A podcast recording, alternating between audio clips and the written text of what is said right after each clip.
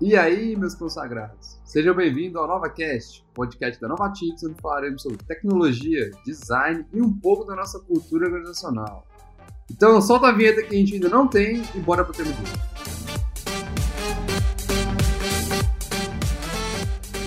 Hoje estamos trazendo um tema polêmico, igual Mamilos, que é o desenvolvimento mobile dos frameworks. Estamos aqui hoje com os membros da Novatix, os engenheiros de software, que são eles. Se apresentem, amigos. Ah, eu sou o Vitor Ribeiro e Flutter é horrível. O cara já começou recuada. Já começando assim, Mamilos, jogando, jogando verdades. Meu nome é Eduardo Vital e desenvolver em Flutter é muito divertido. Meu nome é Daniela Ângelos e eu não vou enviesar nada por agora. Sou o Rafael Augusto e nem tudo dá pra fazer com JavaScript. Não ser, não.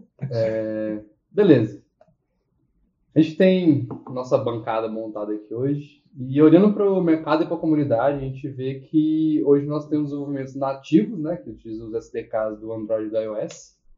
E a gente tem aqueles frameworks que possibilitam desenvolver os aplicativos nativos, como se fosse o Flutter, React Native, um pouco do Ionic, fazer as PWAs. E a primeira pergunta que fica é: qual a diferença entre desenvolver nativamente ou utilizar um, um framework para desenvolver os aplicativos nativos? Aplicativo nativo é o que é desenvolvido na linguagem de cada sistema operacional, né? Então, no caso do Android, é desenvolvido em Java, e no caso do iOS, é desenvolvido em Swift. Swift, Objective-C e também tem o Kotlin, né? caso Android, do que Android. virou linguagem nativa. Nativa não, linguagem oficial.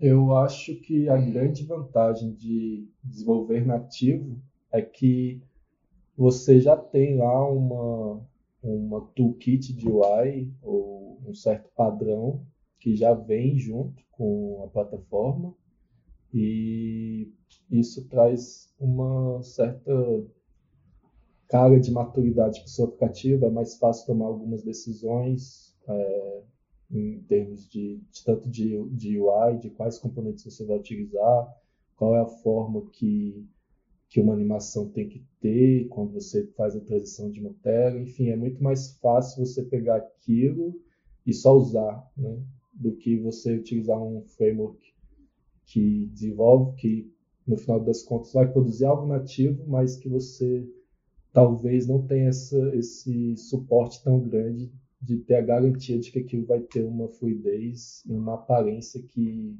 que remete à plataforma. Digamos que o look and feel do, do nativo é um pouco mais apelativo. Né?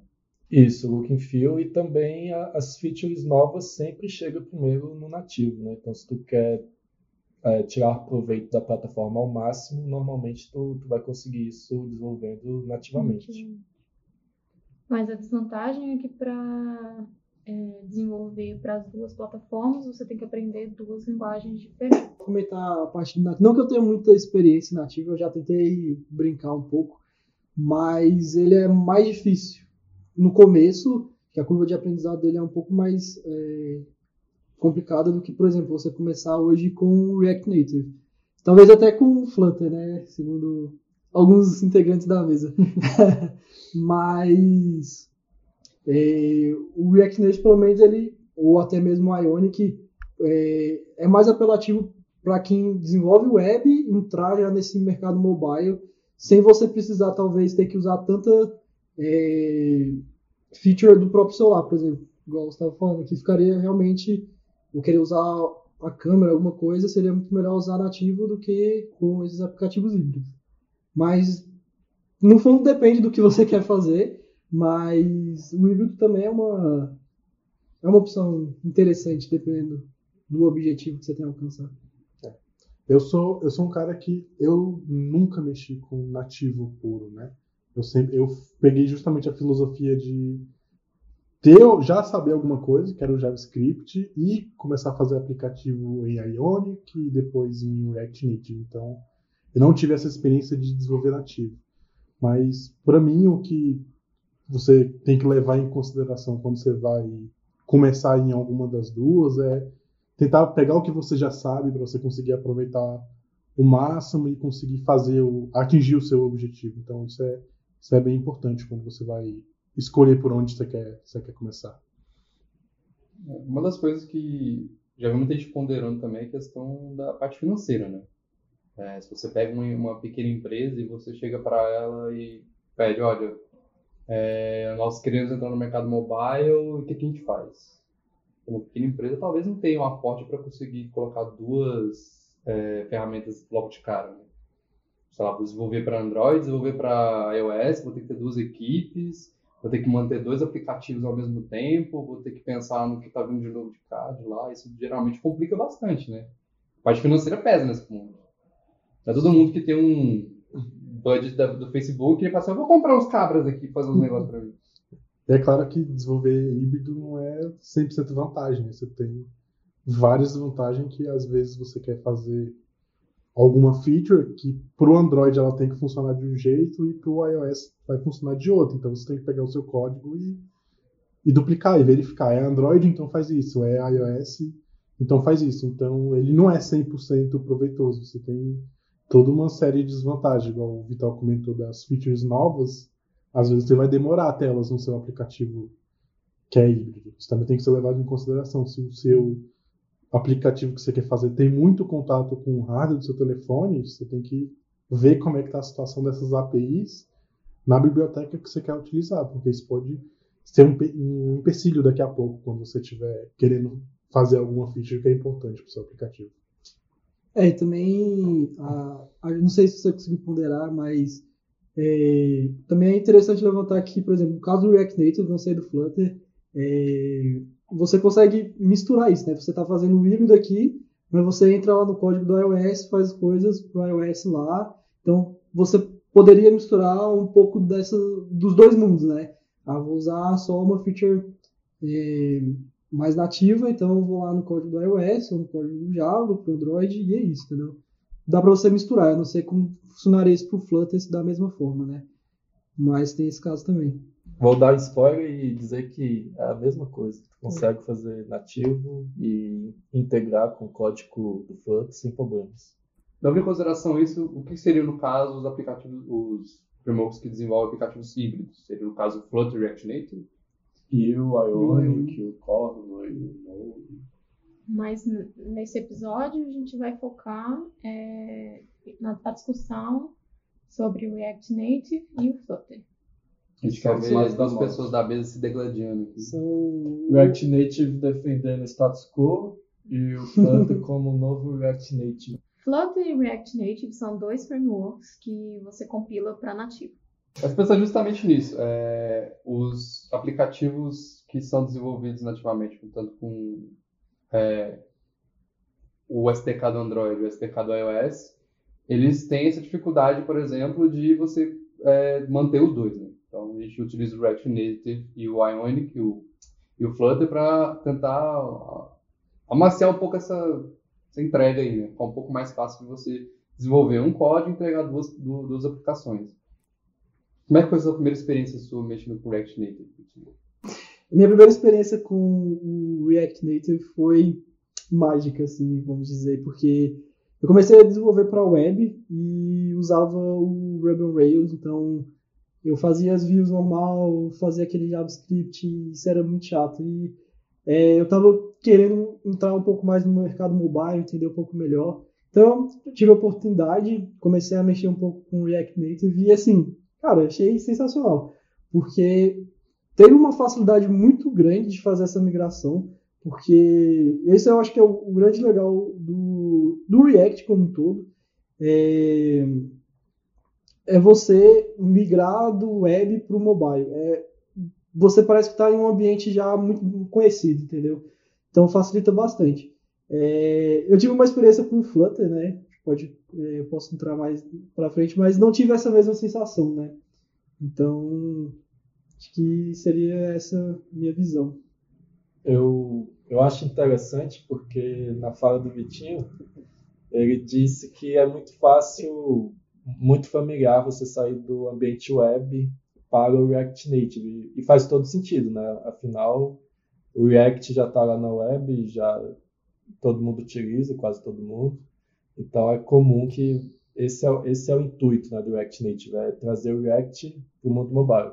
Só que se você olhar para o outro lado, né, ou seja, quem começou com nativo é, para mobile e vai para o React Native, a experiência é outra, né? Então, se a pessoa não tem um background de web, talvez ela não sinta essa mesma experiência que o Vitinho. E também, quando for mexer com Flutter, provavelmente vai ter uma maior familiaridade do que alguém que veio da web, né? Então, porque o React Native, um dos motivos dele ser criado foi esse, né? O Facebook tinha um monte de engenheiro top da web ali, que sabia um monte de coisa sobre como desenvolver web, etc. O mandou React e queria aproveitar essa galera para conseguir desenvolver os aplicativos mobile dele. Porque a mão de obra para você conseguir desenvolvedores específicos, tanto para Android quanto para iOS, é um pouco escassa. Né? Então, para eles, foi um... parecia muito natural fazer isso. Não, não só para eles, né? tem muita empresa pequena que tem exatamente o mesmo problema. Você tem uma equipe menor, você tem uma equipe que já conhece JavaScript, que você precisa fazer um aplicativo. Então, nesse caso, o React Native cabe muito bem para resolver o problema. Então, é uma solução que ajuda empresas grandes, empresas menores, empresas públicas que não conseguem contratar gente especializada. Então, é um ganho para muita gente essa, esse aspecto. É, além de também acho bem interessante um ponto é você conseguir também aproveitar essas pessoas, né? Igual falando, se você consegue desenvolver o React Native para o mobile e você pega essa mesma pessoa e pode migrar ela para o React Web ali, você aproveita do, é, dois ambientes, né? Não necessariamente o cara do nativo vai conseguir ir para a web com a mesma é, facilidade, né? Então tem esse ponto também aí para a família React.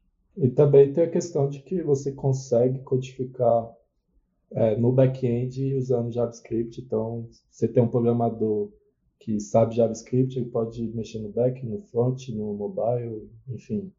E não vai ser bom em nada também. é o famoso full stack. É igual o fato.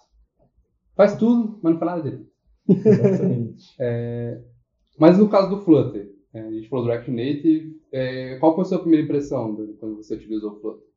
Ah, o Vitinho falou que a primeira impressão dele foi mágica do React Native e eu compartilhei essa essa sensação mais pro Flutter, porque eu achei que começar a desenvolver é, um aplicativo em Flutter é muito rápido. Uh, a parte de configuração é, não é complicada e e eu gostei muito da linguagem Dart também, que é a linguagem por trás do Flutter. É, não que eu seja um especialista em Dart, né, mas é, o que eu olhei assim, bem por alto também, eu achei uma linguagem até bem parecida com JavaScript. Então, é uma linguagem assim, bem, vamos dizer, parecida com as outras. Não é igual, por exemplo, um Clojure que muda completamente. Paradigma. Exatamente. O negócio é usar Lisp. Dash é familiar para você. Dart é familiar. Inclusive, eu vi uma linguagem um dia desses do Facebook que é, mistura JavaScript com, com Lisp. É o Rust? Não. Reason ML. É isso? É, esse Reason Rust eu ouvi falar, a galera tá utilizando aí. Reason ML. Tô ligado, já tô ligado. Tem uma galera que simplesmente sente prazer em sofrer. É, mas pensando assim, quando você tem um, um dev, acabou de começar no projeto e tal, então você vai acabar de começar um projeto em alguma das linguagens. Como é que é sair do, do zero a ter um ambiente já para você trabalhar ali? Qual que é a sua impressão, por exemplo, no, no Flutter e tal? É, vou só pegar aqui uma fala do Vitinho, que ele disse que a linguagem é familiar e tal. E o Vitinho comentou também que é, ele não, é muito não conhece muito a linguagem Dart, né? mas eu diria que ninguém conhece. Talvez seja esse o intuito. Mas, enfim, é, desenvolver em Flutter é bem interessante porque ele já traz uma, um ferramental bem maduro, tu já consegue por exemplo, no React Native, tu, tu depende um pouco do Expo para quem é iniciante, né? Porque se você não utilizar o Expo, as coisas começam a ficar difíceis para quem já começou. E, enfim, o Flutter é bem, bem tranquilo, ele tem algumas ferramentas já que facilita o, o ambiente e tu consegue simplesmente ah, criar uma nova aplicação funcional, bonitinha, com comando e já começar a brincar, e, enfim. E o mais interessante é justamente que você consegue modificar o código, ver aquilo sendo alterado na aplicação em tempo real, e isso é muito instigante para quem está começando. É, só para contextualizar um pouco o Expo, né, e falando um pouco do ambiente do, do React Native. É, quando hoje você vai inicializar o desenvolvimento, o aprendizado, você pode começar o, o init do projeto pode ser de duas maneiras, né, seguindo a, a documentação. Uma usando o Expo e a outra não. O Expo ele é uma biblioteca que vai facilitar a sua vida. E esse facilitar é simplesmente você não vai precisar ter todo o trabalho de baixar o Android Studio, o Xcode para poder rodar a sua aplicação. Então você baixa a biblioteca, ela vai ter uma API que vai, é, quando você rodar no terminal, vai gerar um QR Code e você vai poder rodar o, o seu projeto no seu celular, o que vai facilitar muito na hora de desenvolver, né? É, e a outra maneira, né, é, seria é, baixando o Android Studio, o Xcode é, e rodando pelos simuladores deles. É, mas além disso, o Expo também traz algumas vantagens para quem está iniciando, é, porque já tem uma vasta gama de APIs já prontas que você vai poder usar. Então, ah, você quer brincar um pouco com a câmera. Então, você vai lá na documentação do Expo, vê lá, ah, tem, eu tenho que usar a câmera desse jeito. Então, beleza, já pega, já importa, já coloca no código, já pega o seu celular, escaneia o QR Code pelo aplicativo, já está lá rodando e você consegue ter um feedback muito rápido do que está acontecendo quando você está bem no, no, início da sua jornada. Né? Além de você não ter contato com, com o ferramental do Android e do iOS, quando você usa Expo, ele também tira todo o código Android, o código Swift do seu projeto. Quando você está usando o Expo, você não lida com código Java ou com código Swift. Tudo que, que você precisaria usar, o Expo te entrega. Só que você também tem um problema. Todas as bibliotecas que têm acesso ao, ao, baixo nível do Android ou do iOS, o Expo tem que dar suporte a essa ferramenta. Então, se você, por exemplo, quer usar uma biblioteca de mapa que você encontra o React Native, você tem que ver se essa biblioteca está disponível para o Expo. Então esse é o, uhum. o maior problema de você usar o Expo é que você não tem acesso a todas as bibliotecas que existem. Isso é o, é o ponto que mais fazem as pessoas depois de um tempo sair do Expo. Fazer o famoso eject, que é quando você sai do Expo e tem que fazer toda essa procuração que o Vitinho falou literalmente manual.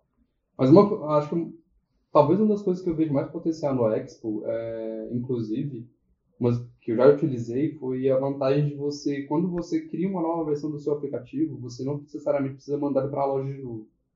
Porque se você manda para o Expo, ele mesmo faz o build desses aplicativos e ele vai mandar um novo bundle para dentro do seu aplicativo se ele, se ele estiver conectado na internet.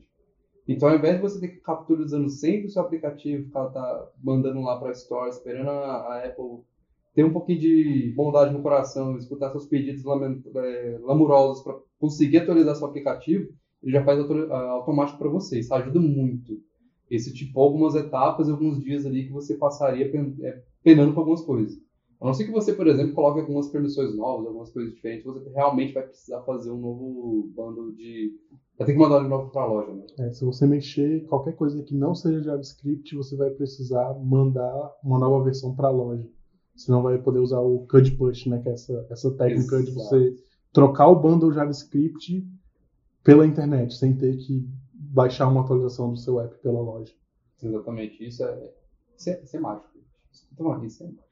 Vocês, vocês só poderiam, vocês poderiam explicar melhor o que é esse bundle aí, que é atualizado aí automaticamente?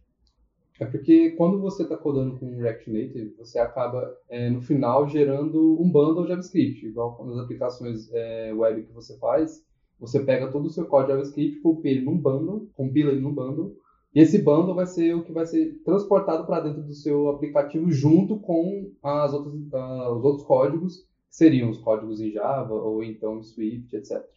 Então esse bundle é o que vai fazer chamada dos componentes nativos, que utiliza a bridge do React Native, que eu não vou entrar em detalhe porque é complicado. Mas isso é o que faz é, a mágica acontecer. Então, basicamente, esse bundle, se você substituir ele por outro mais atualizado, que mude, modifique algumas regras de negócio, mas que não mexe nos códigos em Java, ele continua funcionando perfeitamente. Você não precisa subir uma nova versão do seu, do seu aplicativo para a loja do, da Play Store ou da, da App Store, o que é bem legal. Mas é, o Vital tinha falado sobre a questão do, do Hot Reload, do, do Flutter, e, que é uma funcionalidade que também tem no React Native, só que eu mesmo tive alguns problemas já, mas no Flutter parece que é um pouco mais bem feitinho, mais perfeitinho. É, eles, eles acertaram mais, né? Acho que até por, por ser uma, uma tecnologia nova, o Flutter, né? Eles tiveram a oportunidade de melhorar. E, mas o, o hot reload do, do Flutter funciona muito melhor. Ele, ele acontece menos de um segundo, então é muito rápido. É, e realmente ele preserva o estado. Não, normalmente não tem problema de estado, exceto alguns quando você modifica, enfim, insere uma nova variável, enfim. Mas ele é muito rápido. Né? E bem diferente do, do React Native, que tem mais problemas com, com esse hot reload. E se tudo der errado, né, ou seja, se, o, se ele não conseguir é, reconstruir a UI com o mesmo estado, você consegue fazer o hot restart, né, que é uma coisa que não tem no, no React Native, que ele vai fazer o estado todo do zero, só que vai ser muito mais rápido do que se você é, restartasse a aplicação de novo, né? Então ele vai acontecer, lá, sei lá, em 5 segundos por aí. Até menos.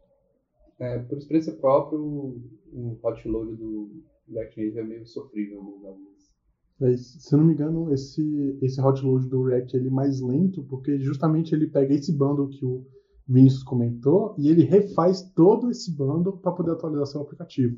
Enquanto no Flutter, ele não remonta todo o bundle de novo. Ele só troca aquilo que foi, que foi modificado. Por isso que você tem um, uma atualização muito mais rápida do, do aplicativo que você está tá rodando. E isso daí também vem da feature né, do, do Dart, da característica da linguagem Dart, que ela tem dois modos, né, o Just in Time e o Ahead of Time. Né? Então, o Just in Time seria né, aquele código transpilado, né, que é interpretado e executado enfim, enquanto a aplicação está rodando, que é isso que traz, que é o que acontece com o JavaScript, traz o dinamismo, né, de você poder fazer é, fazer uma alteração e já ver ela acontecendo. Só que ela também tem o, a compilação ahead of time, que é aquela compilação tradicional que tu vai ver, por exemplo, em linguagens como Java, C, etc.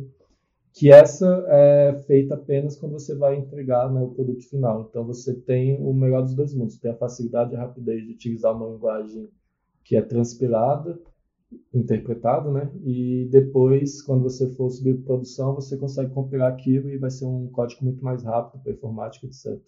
Então, talvez esse é um dos motivos pelo qual o Flutter escolheu Dart. É, é, é, um dos principais motivos, eu diria. Né? O, o, o Dart é um filhote, né, praticamente, do, do Google. Então, eles conseguiram criar a linguagem do zero, né? O, o Dart ele foi concebido primeiro para substituir o JavaScript, então, então a ideia inicial da, da Google, né, ou de pelo menos do, dos funcionários que estavam por trás do Dart, era fazer com que substituísse o JavaScript no Google Chrome, então o Google Chrome ia funcionar com o Dart, só que eles acabaram mudando de ideia, desistindo disso, aí simplesmente fizeram uma linguagem que é, convertia né, para JavaScript, mas que o, o, intuito mesmo era só ter uma linguagem tipada, né, com bons padrões. Depois que o, o time do Flutter, quando estava eram times separados, quando o time do Flutter estava pensando em qual linguagem, em linguagem escolher, acabaram escolhendo Dart, né? Mas, enfim, é um, é um grande motivo. O Dart também facilita a criação de animações quando você está desenvolvendo. Além disso, ela permite que, o, que você não use linguagens uh, adicionais como XML ou JSX para separar a interface visual do, do seu aplicativo. É, fazer animação no, no React Native é meio Sofrido. doloroso. é, mas é, é uma coisa que é bem interessante que essa questão da performance realmente o Flutter ele chegou muito mais forte do que era o React Native até então, né? Mas é uma coisa que a próprio, o próprio pessoal do Facebook viu e aprende, já corre atrás de melhorar isso, né? Essa nova versão do desse ano do React Native, eles já estão tentando melhorar mais essa parte de é, performance, né? Como eles fazem para você pegar o código e compilar para o nativo. Então, é, são aprendizados que são possíveis graças a essa concorrência que tem agora, principalmente com o Flutter, né? Que é até então, acho que o concorrente mais que está batendo mais de frente com o React Native que, nos últimos anos, né? Então, bem legal isso. Legal esse ponto. Essa concorrência é importante mesmo. É, é uma coisa que eles é, não foi no foi na React Conf, né?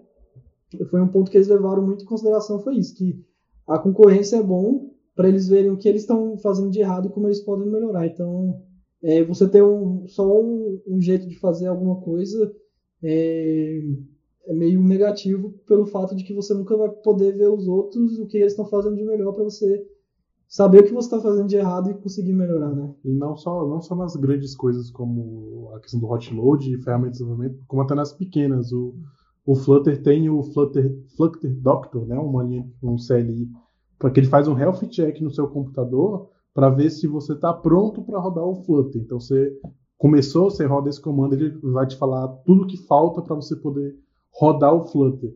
E eu, um, dois dias atrás, o React Native lançou uma, uma feature semelhante. Então, essa concorrência vai fazer com que o React Native e os outros frameworks do mercado comecem a correr atrás do que as outras ferramentas estão dando para os desenvolvedores. Então, isso é fantástico. Assim. Os, esses frameworks vão começar a evoluir bastante a partir de agora. Até mesmo porque o React Native ele foi muito impactante, porque você está conseguindo pegar um código JavaScript, transformar em nativo, e ele tem uma performance, performance muito boa de uma maneira correta, ao invés de, por exemplo, usar algum outro concorrente, como o Ionic, que era só uma web view e não era a melhor solução de todas. Então, ele estava muito é, cargo-chefe no, no mercado assim, de mobiles híbridos e o Flutter veio para realmente desafiar e trazer muitas possíveis melhorias. É claro que o, o desenvolver com Dart e Flutter não é só mil maravilhas, a gente também tem problema. Então eu queria perguntar ao Vinícius como é que foi a experiência dele e por que, que ele não está tão animado com essa beleza que nós temos, que é o Flutter agora. É pegar um Rectify. Primeiramente, eu gosto bastante de JavaScript. É, não foi minha primeira, primeira linguagem assim que eu tive mais afinidade. É, mas a partir do momento que eu comecei a utilizar, ainda mais depois que veio a CommScript de 2015, eu senti que a linguagem deu uma amaciada na curva, ela ficou bem mais gostosa de, utilizar. É, o Dart eu senti um, assim, o Dart em si não parece tão complexo, ele parece uma linguagem bem simples. O problema é que o Flutter é muito verboso. Foi por isso que eu senti. O Flutter em si ele parece muito verboso. E o React Native, querendo ou não, ele acaba tendo uma sintaxe um pouco mais limpa. Pelo menos a, a comparação que eu senti foi mais essa. É, eu, não, eu, não, cheguei a, a, utilizar muito Flutter, foi mais assim, é, digamos assim, for fun. Né? Mas eu, eu, senti que ele é um pouco mais verboso do que o React Native. Porém, é, eu sou obrigado a concordar que depois de ver algumas coisas, o setup do, do Flutter me pareceu mais simples do que o do React Native se você não tiver o Expo. Até mesmo se você tiver o Expo, às vezes pode ser um tipo de trabalho ali. É, nem, nem, tudo sai off the box. Então, eu acho que nesse ponto o Flutter está ganhando. Ele está tipo, ele tá, ele tá chegando mais próximo a um ambiente rápido de desenvolvimento do dev do que o React Native. E isso são pontos que a gente tem que levar em consideração quando você está montando uma equipe, né? Só que o que me leva também ao lado ruim é que o Dart me parece muito uma linguagem de um produto só. Então você vai acabar tendo, é, igual eu ouvi algumas pessoas falando muito tempo atrás, é que quando você se volta a aprender, por exemplo, é, o SDK do Android ou o SDK do iOS, você está se condicionando a aprender aquela plataforma porque você sabe que dali vai continuar por muitos anos ali. E você se transformando num bom desenvolvedor naquela plataforma, você vai ter mercado. É, acho que no Android é até um pouco mais tranquilo, porque o Java você ainda pode fazer outras coisas, e etc. Você sabe no Java. Agora, com iOS, você, Swift você vai usar para quê? E eu acho que o Dart está indo para o mesmo rumo, sabe? Se você tiver um framework muito forte ali, uma ferramenta muito boa, talvez pessoas se condicionem a aprender Dart mais por conta de beleza, vou ter mercado. Mas olhando assim a nível só de mercado, eu fico um pouco receoso de, por exemplo, largar um React Native, onde eu uso JavaScript, que é uma coisa que basicamente é utilizada para qualquer ferramenta web, e partir para uma outra ferramenta que, uma outra linguagem que talvez não tenha o mesmo retorno.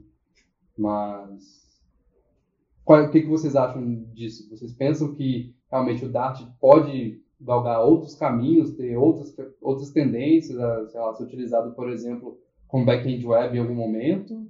Ou vocês acham que ele é o Flutter e o Flutter é Dart? Talvez uh, com mais pessoas usando Dart, graças ao Flutter, a gente tenha algumas aplicações surgindo em, em Dart uh, no futuro próximo. É a impressão que eu tenho.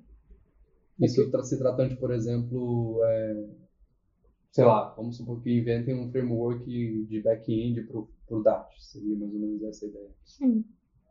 É, porque é uma ferramenta nova, né? Então, é, como você falou, pode tiver uma comunidade muito grande, a galera vai começar a inventar coisas. Por exemplo, o Swift, é, escapou agora o nome, mas Swift você tem o framework para você fazer back-end em Swift, por exemplo. Tem até de um brasileiro. É, eu... Só não lembro não. Me fugiu o nome agora porque, como o Vinícius falou, ninguém usa Swift aqui, né? Então.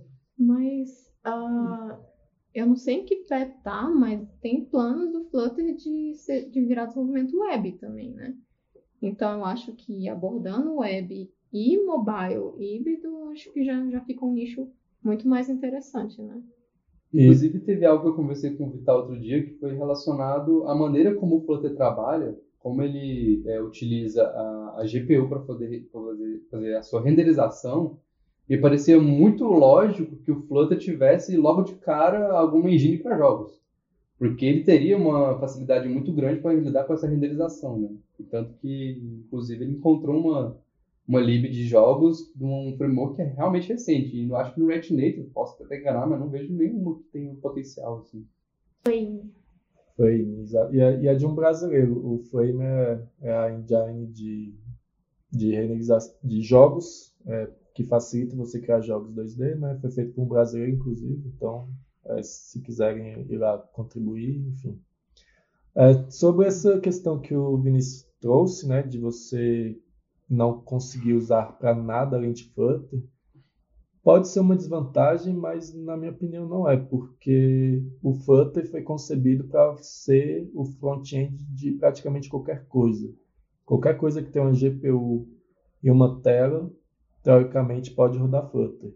Então, eu vejo no futuro o Flutter é, substituindo, por exemplo, o Electron, para você conseguir desenvolver é, aplicações para Mac, para Windows e para Linux com o mesmo código você é, conseguindo utilizar ele para web e para mobile e também para a é, internet das coisas, né? para os dispositivos inteligentes. Enfim, tu consegue rodar Flutter numa Raspberry. Então, eu acho que, pelo contrário, eu acho que o, o Flutter é focado na UI, em construir UI. E ele consegue, ele foi feito para conseguir construir qualquer UI. Mas aí, no caso, estaremos condicionando que a pessoa, para poder desenvolver é, qualquer, aplicação que tenha uma UI, ela teria que desenvolver especificamente em Dart. Mas aí, a gente sabe que não, é, não são só essas as, digamos assim, naturezas que a gente tem. Por exemplo, backends que funcionam com APIs, etc. E talvez o Dart é, não vá prover logo de cara, né? Talvez exista que a comunidade tenha que pensar, pô, a gente precisa de ter um pouco mais de profundidade aqui, a, a, a agir com outras coisas.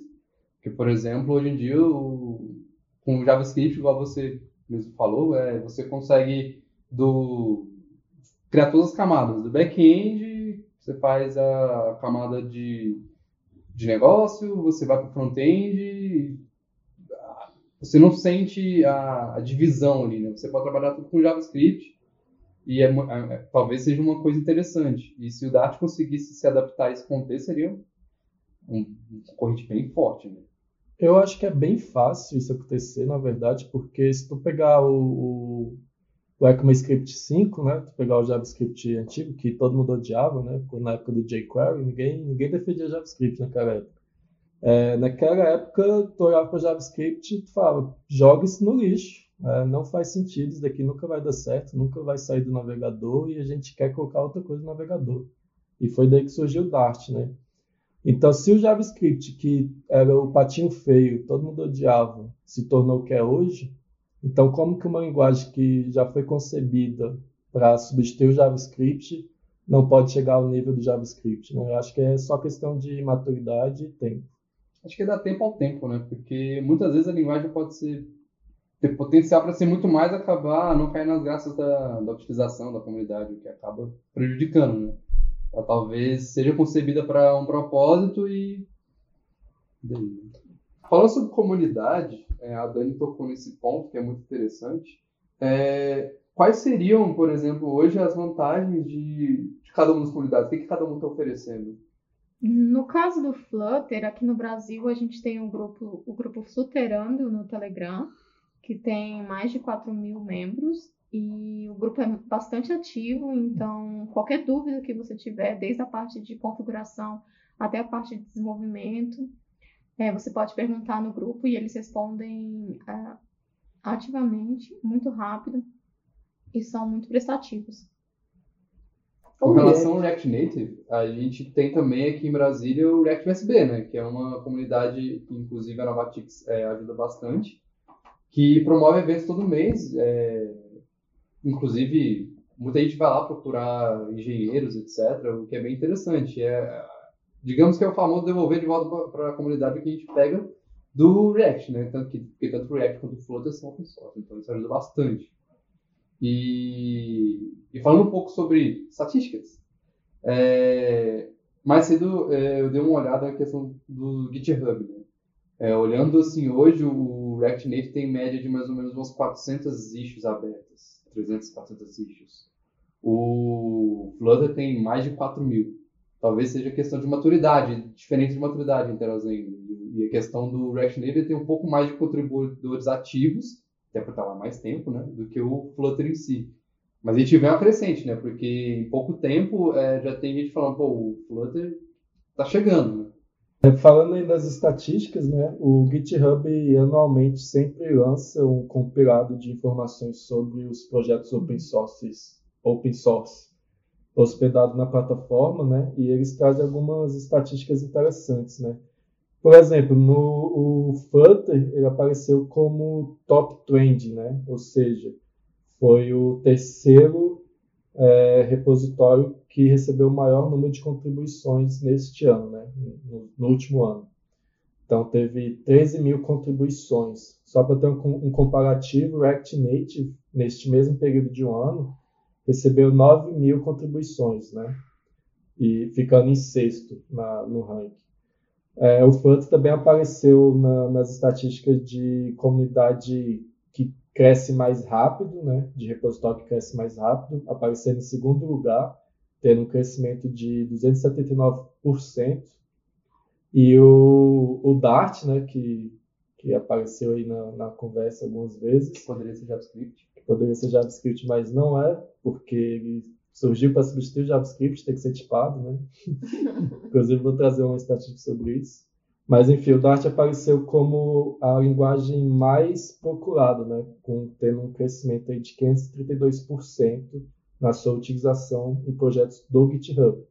E aqui já trazendo uma estatística, né, os, o GitHub observou que as linguagens mais utilizadas ou com maior interesse neste último ano estão é, lá no top sempre linguagens tipadas, né? Então existe uma tendência de utilizar linguagens tipadas e não é, não é por nada menos que o Dart escolheu ser tipado, né? Ao invés de, de ser essa coisa louca aí do JavaScript que é possível. Inclusive, eu não tenho aqui, infelizmente, a estatística, mas a JetBrains também lançou uma, uma estatística recente falando que é, os, os, desenvolvedores que eles fizeram pesquisa né, utilizam é, mais de 40% nessa última pesquisa, nessa pesquisa deste ano, utilizam TypeScript. Os desenvolvedores que utilizam JavaScript, né? Sendo que no ano passado eram 20% mais ou menos. Ou seja, teve um pulo aí de 20% de um ano para o outro. Então, a tendência é que as pessoas utilizem mais TypeScript do que JavaScript só porque é tipado, né? Ou utilize os dois. Ou utilize os dois. Porque eu vi muito caso, por exemplo, quando você tem é, o TypeScript definindo algumas, é, algumas tipagens, alguns modelos, e o JavaScript definindo outras coisas. Eu acho que dá para usar os dois. É bem interessante.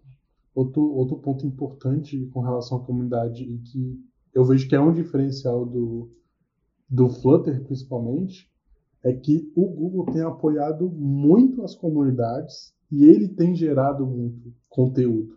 Eles têm um Twitter oficial e um YouTube oficial, além dos blogs oficiais, que frequentemente, praticamente diariamente, eles fazem, produzem conteúdo sobre, sobre o Flutter, dando dicas de widgets, né, que são o equivalente a componentes do, do React, criando tutoriais, conteúdos. Então, ele, quem, quem vai lidar com Flutter com Dart não depende 100% da comunidade para fazer widgets novos. O próprio Google tem criado vários widgets e tem pegado widgets que são das comunidades, criados pela comunidade, e tornando oficial em vez de tentar reescrever o, o widget para resolver determinado problema. Isso acho que é um, um, grande diferencial quando você compara com o React, que é do Facebook, mas o Facebook não produz tanto tanto conteúdo para o próprio React. Então, você não é 100% dependente da comunidade. Então, ele o Google tem investido no, muito no seu próprio no seu próprio produto. E assim, além de comunidades locais, né, que eles têm pegado todos os, os GDGs, né, que são as comunidades locais do Google, e tem incentivado eles a, a criarem comunidades de Flutter. Então, quando você tem um apoio do Google por trás de uma ferramenta dessa, é muito mais fácil para você tornar ela popular. Então, eu acho que o que vai decidir se o Flutter vai ser viável no mercado daqui a pouco é o apoio da comunidade. A comunidade vai decidir se elas querem usar ou não querem. E a Google está bem atenta ao que a comunidade está tá falando, né? Tanto é que lançou já um, uma, um relatório ontem. Eu não tive tempo de ler ele todo, né? Mas eles sempre fazem perguntas para quem está utilizando o Flutter e eles fazem várias perguntas inclusive perguntas de o que, é que você acha que a gente deveria investir nosso tempo agora. Então, ele, e eles lançam isso todo ano. Então, todo ano eles estão colhendo feedback e tentando é, acolher esses feedback para as novas funcionalidades. Então, eles, eles estão atentos à comunidade, estão ouvindo e, e é bem legal. Google, é, né? o, é igual o Facebook. É, eles estão investindo no nome deles para eles tipo, terem um controle Mas de tudo. tem né, outro véio? ponto que eu e a gente discute bastante é que o Google cria coisas e mata quando ele quiser. Então, É, isso também é um problemaço. Ele tem um poder cabuloso. O próprio, o próprio Ionic, ele praticamente não existe mais. Até o Angular também. O, não, o, o Angular ainda existe porque ele é corporated. A gente não vai ver, mas. Inclusive, existe Dart Angular. Dart Show. Não, é Já, sério. já começou a misturar Fizeram- água e óleo aí, ó. Fizeram o Angular, o- exatamente a mesma coisa do Angular, só que com código Dart. Help God. Quem, quem quiser ir, quem gostar. Não, não, não, não recomendamos não, mentira. Não, o Angular era, era, era legal. O Angular. Mas é TypeScript, nesse ponto aí que tu falou. Interessante. Que não, faz, não se faz nada com Dart antes tipo, Tem o Dart Angular. aí, Continua não fazendo nada. Falou bastante aqui, acho que deu para falar um pouquinho tanto do nativo, dos híbridos, como cada um trabalha, quais são as vantagens e desvantagens. Acho que a gente deixou um pouco de lado a questão do, do nativo nativo mesmo, porque é isso, não vai mudar. Todo mundo. é, o mundo vai continuar sendo o mundo. Mas com relação ao Flutter React Native, é, quais são as perspectivas que vocês veem para cada uma dessas linguagens? Ah, então, uh, pro React, eu acredito que eles estão vão tentar melhorar o, em cima dos feedbacks que eles estão absorvendo da qualidade que o Flutter chegou no mercado. Igual eu falei um pouco mais cedo, o Flutter chegou sendo um investimento muito pesado do Google, batendo de frente, então eles agora eles têm que olhar, ver o que eles precisam melhorar, e eu acredito que eles vão trazer mais, é, melhorar mais o, o, o, developer experience, né, que é o que a gente tem quando está desenvolvendo. Isso é um dos pontos é, deles. Eu acho que esse é, o, é um caminho futuro, é absorver o, o que o Flutter fez de bom, o que a galera tá gostando e, pô, será que a gente consegue melhorar isso? Porque a gente tá fazendo algumas coisas que poderiam ser melhores, né? Então, acho que o futuro pro React é absorver o que tem de errado, absorver o que tem de bom e melhorar o, o deles. absorver o que tem de errado. essa, essa é a JavaScript. E com relação ao Em relação ao Flutter, eu acho que tem muita empresa, eu acho não. Tem muita empresa grande adotando Flutter já. A Nubank, por exemplo, é um, um case bem grande que o Flutter tem. Get Ninjas. Sim. Eu acho que o Flutter tem potencial para para ser para dominar o mercado no futuro próximo. É, vai ser, vai ser uma briga aí de titã, né? Vamos ver quem vai, quem vai ganhar essa. Eu acho, inclusive, que são categorias de peso diferentes. não tem como o React Native competir com o Flutter se o Flutter realmente entregar uma plataforma capaz de fazer aplicativo para Windows, Linux, Mac, iOS, Android, tudo que está se propondo. Web, enfim. E, e o React Native correr atrás disso é bem complicado, porque eles vão ter que fazer tudo do zero praticamente. Acho que não. Eu, eu vejo que o React Native ele sentiu o baque. Tanto que antes mesmo do, do Flutter se popularizar tanto, ele já estava começando a rever a questão de performance. Porque apesar dele entregar uma performance é, melhor do que, por exemplo, um Ionic da vida, que os vídeos WebView, ele ainda assim tinha problema de performance quando você colocava muitos componentes, que, a, quando a bridge ficava muito congestionada e tal. Ele já começou a fazer mudanças para poder melhorar isso. E tanto que a questão da performance hoje do React Native com o Flutter não é mais tão diferente. Ele deu uma modificada. O problema maior é, como você falou, a quantidade de, de código que você escreve no Flutter é, sem ter que modificar para portar para os dois dispositivos, talvez seja é, mais simples. Porque React Native, dependendo, você vai ter que escrever um componente é, customizado, que você vai ter que fazer alguma coisa específica, então você vai ter que escrever código em Java, escrever código em Swift. E isso pode é, ser um game changer, porque, querendo ou não, é, a comunidade do Flutter, se você tem um aplicativo e só muda a renderização dele, você pode modificar isso é, mais, mais facilmente do que, por exemplo, você faria isso no React Native. Só que ao mesmo tempo, eu ainda enxergo que o React Native muita gente querendo bancar ele também. A comunidade web abraça muito o React Native. Eu não acho que ele vai ser assim, poxa, é, vamos usar só o Dart agora, porque o Dart ele também faz isso tão bem quanto e melhor do que o React Native tantos pontos. Eu acho que existe um pequeno apreço por fato dele ser JavaScript, o pessoal gostar de escrever JavaScript, e aprender uma nova linguagem talvez não seja uma coisa tão trivial, né? Mas eu falo que tem que reescrever do zero, porque eu não estou falando aqui de desenvolver para iOS e Android. Eu estou falando o seguinte, se tu pegar o React Native, tu consegue fazer ele ser native é, numa Raspberry, tu consegue fazer ele ser native é, no, no Mac OS, no Windows, no Linux, tu, tu consegue fazer isso, por exemplo, com o Electron, mas aí o Electron não é performático, ele não, não funciona da mesma forma que o nativo. É nisso que eu estou falando. A partir do momento que o Flutter começar a ir para outras plataformas e falar assim, ó, a gente também consegue entregar aplicativos para a internet das coisas, Aí, como é que o, o React Native vai sair do, do terreno do, do Android do iOS e para esses outros terrenos? Mas acho que é a proposta também da, da ferramenta, né? Que a proposta do React Native não é desenvolver para essas outras ferramentas. A proposta dela é desenvolver para Android e iOS. Até porque eu imagino que com Dash, para você desenvolver para é, entre dispositivo mobile depois sair para um dispositivo web, você vai ter que reescrever muita coisa, mesmo assim, você vai ter que cortar muita coisa. Tamanho da tela é diferente, algumas coisas são completamente diferentes. Então, às vezes você não vai querer ter a mesma UI, você vai ter que mudar. Então, querendo ou não, eu acho que é, a briga ali é mais no mobile mesmo. Eu não vejo o React Native correndo atrás disso. Eu acho que para isso tem um React mesmo. Bom, eu acho que a gente não vai ter nenhum acho ganhador né, nessa nessa concorrência, nessa dessa competição. Eu acho que o que vai acontecer é que os frameworks vão começar a correr atrás das das features que os outros estão desenvolvendo, porque é muito difícil você ter um framework que consiga ser bom em tudo isso. Eu acho que ele vai ser muito bom para desenvolver aplicativo mobile.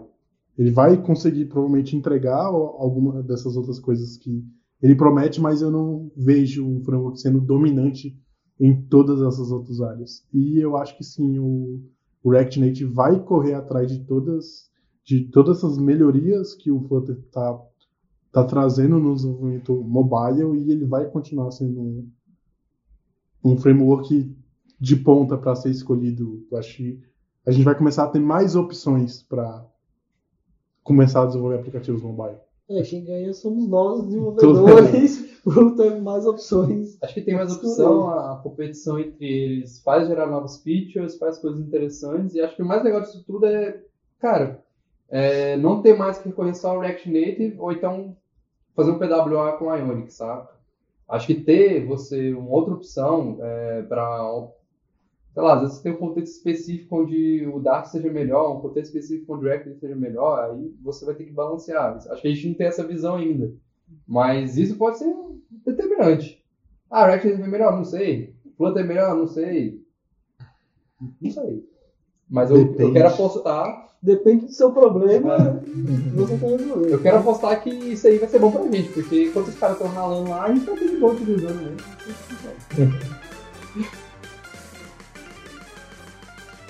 Então é isso aí, meu povo. Ficamos aqui com esse episódio do NovaCast. Espero que tenham gostado. Estaremos de volta em breve. Ou não.